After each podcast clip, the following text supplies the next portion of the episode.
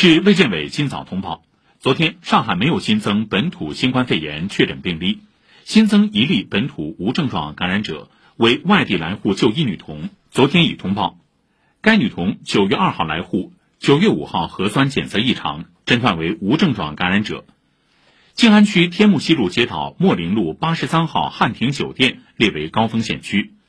据通报，这名女童曾在上海市儿童医院泸定路院区就诊。医院已启动疫情防控应急预案，开展流行病学调查、风险人员排查，落实相关场所及环境终末消毒等防疫措施。目前，医院门急诊服务正常开展。